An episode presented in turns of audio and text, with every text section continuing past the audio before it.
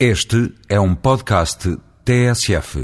O progresso da ciência permite hoje, através dos testes de ADN, determinar com grande rigor a paternidade de uma criança.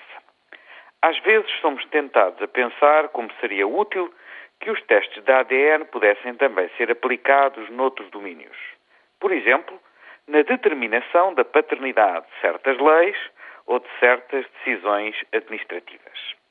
Existe neste momento entre nós, a pairar, uma lei enjeitada. Uma lei sem paternidade assumida.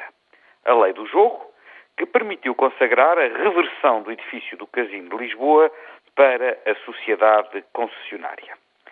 Uns dizem que a aprovaram porque havia um compromisso de um anterior governo. Mas os membros desse governo anterior dizem ou que não havia compromisso nenhum ou que, tendo talvez havido um compromisso, a partir de certa altura ele terá deixado de existir.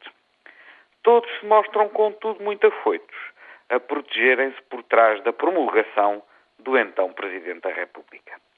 Para ajudar à confusão, vem a público uma carta da Sociedade Concessionária do Casino, escrita em termos crípticos que adensam ainda mais a confusão sobre o tema, um pouco ao estilo ponha a criança cá fora que ninguém dá por ela.